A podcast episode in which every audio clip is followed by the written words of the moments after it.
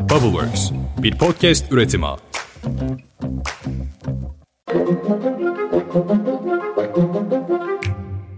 Merhaba, 5 dakikada dünya gündemine hoş geldiniz. Bugün 9 Aralık 2022, ben Özlem Gürses. Bu da geçti. Bir haftanın daha sonuna geldik. Hadi başlayalım.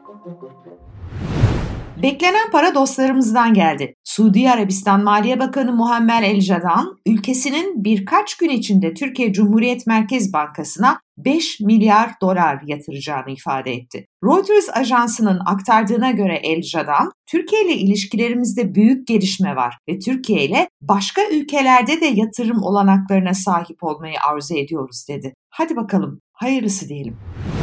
Rusya Dışişleri Bakan Yardımcısı Alexander Grushko, Rus petrol tankerlerinin İstanbul açıklarında boğazlardan geçiş için bekletilmesi nedeniyle endişeli olduklarını söyledi. Hatırlayalım Avrupa'nın tavan fiyat uygulaması vardı. O nedenle bir sigorta sorunu oluşmuştu ve bir dizi Rus petrol gemisi de geçiş izni almak için İstanbul açıklarında Boğaz girişinde bekletiliyordu. Gruşko bu durumdan haberdarız demiş. Tabii ki operatörlerimizin çıkarları açısından bakınca endişelerimiz var diye konuşmuş. Rusya sorunun ulaşım ve sigorta şirketleri üzerinden çözülmesini bekliyor. Bu olmazsa diyor Gruşko konuyu siyasi düzeye taşıyacağız. 2008 ile 2010 yılları arasında Putin'in çekirdek kadrosunda yer alan ve İsrail'de yaşayan Abbas Galyamov isimli biri var. İşte bu Galyamov, Rusya'nın Ukrayna savaşını kaybetmesi durumunda Putin'in kaçış planının çoktan hazır olduğunu öne sürmüş. Bir dönem Putin'e çok yakın çalışan bir isim Galyamov. Putin'in üst düzey kurmaylarının Nuh'un Gemisi adlı bu bir kod isim, bir kaçış planı üzerinde son rötuşları yaptığını anlatmış. Olası bir hezimet durumunda Putin'in Arjantin, Venezuela ya da Çin'e kaçmasının gündemde olduğunu belirtmiş. Telegram'dan yapıyor bu açıklamaları. Bu arada Abbas Galyamov ve bu bilgi diyor güvenilir bir kaynaktan bana geldi. Normalde Kremlin'in içinden gelen bilgileri paylaşmıyordum ama bugün bir istisna yapacağım diyor. Evet, Putin'in kaçış planı kod adı Nuh'un gemisi. İlginç. Amerika'da yayımlanan Time dergisi Rusya'nın işgaline karşı ülkesinde ve dünyada direnişin sembolü olan Ukrayna Devlet Başkanı Vladimir Zelenski'yi yılın kişisi olarak seçti. Time dergisi genel yayın yönetmeni Edward Felsenthal yaptığı açıklamada Ukrayna savaşı ister umut ister korku uyandırsın. Vladimir Zelenski dünyayı yıllardır görmediğimiz bir şekilde seferber etti. Bu yılki seçimin sonucu Time dergisi açısından hiç bu kadar net olmamıştı ifadesini kullandı. Time aynı zamanda bu yılın son kapağında 2022'nin kahramanları olarak da İranlı kadın aktivistleri koydu.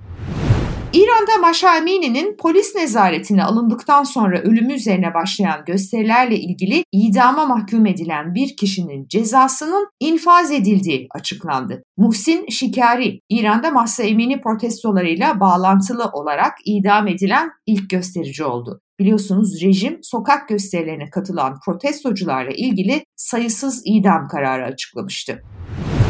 Amerikan Dışişleri Bakanlığı Sözcüsü Ned Price, Türkiye'ye F-16 savaş jeti satışı konusunda konuşmuş ve demiş ki Türkiye'nin ihtiyacı olan tüm savunma kapasitesine sahip olmasını sağlamak istiyoruz.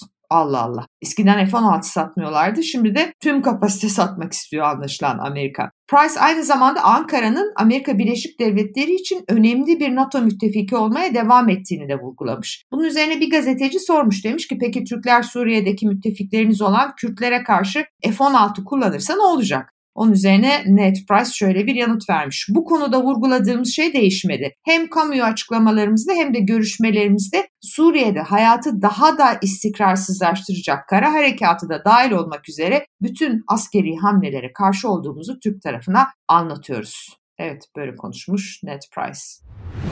Atina yönetimi Dışişleri Bakanı Mevlüt Çavuşoğlu'nun Yunanistan'ın Ege adalarında askeri tatbikat yapmasına yönelik suçlamalarına yazılı bir açıklamayla yanıt verdi. Açıklamada Atina'nın uluslararası hukuk ve Birleşmiş Milletler deniz hukukuna saygı gösterdiği vurgulanıyor. Türkiye'nin tekrarlanan savaş tehditleri kesinlikle kabul edilemez deniyor. Anlaşılan her iki ülkede de şu seçimler bitene kadar Karagöz Hacivat gerginliği işte böyle devam edecek.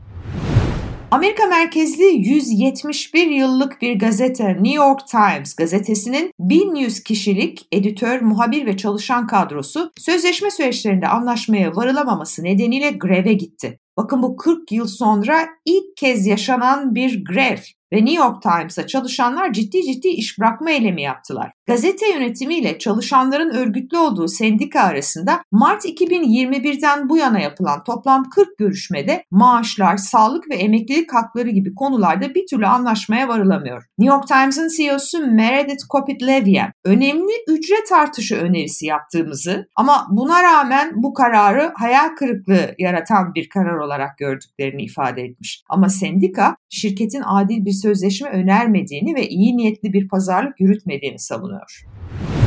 Almanya İçişleri Bakanı Nancy Faeser, başta Türkiye'den olmak üzere Almanya'ya kendi ülkeleri dışından imam gönderilmesi uygulamasını aşamalı olarak sonlandırmayı hedeflediklerini söylemiş. Yani diyor ki Alman yetkililer artık bize Türkiye'den imam gelmesin. Nancy Faeser, Almanya'da yetişmiş, sosyalleşmiş ve Almanca eğitim almış imamların görevlendirilmesinin kendi entegrasyon politikaları açısından çok önemli olduğunu vurgulamış. Elinin hamuruyla bir kadın liderin haberi var sırada. Ya gerçekten muazzam. Bakın dinleyin. Doğu Afrika ülkesi Tanzanya Birleşik Cumhuriyeti'nin ilk kadın lideri Samia Suluhu Hassan 9 Aralık Bağımsızlık Günü kutlamalarını iptal etmiş ve demiş ki buraya ayrılan 960 milyon Tanzanya şilinini ki bu 412 bin dolara tekabül ediyor özel eğitim ihtiyacı olan çocuklar için kullanacağım. Tanzanya eğitim ağından pedagog Nikodemus Şauri, bağımsızlığı kutlamak da önemli ama eğitim daha önemli diyerek ilk kadın devlet liderinin bu kararını desteklemiş. Google en çok arananları yayınlamaya devam ediyor. Tüm dünyada en çok Wordle, Tuzlu Kurabiye ve Johnny Depp aranmış. Türkiye'de de 2022'nin en çok aranan kelimesi bilin bakalım ne? Tabii ki dolar TL kuru. En üzücü olansa ben neden soru kategorisinde Google Türkiye'nin 2022 yılında en çok ekranına yazılan şu 5 soru. Ben neden bu kadar eziyim? Ben neden dışlanıyorum? Ben neden çirkinim? Ben neden doğdum? Ben neden sevilmiyorum? Evet çok üzünlü gerçekten. Haftaya 5 dakikada dünya gündeminde buluşuncaya dek. Hoşçakalın.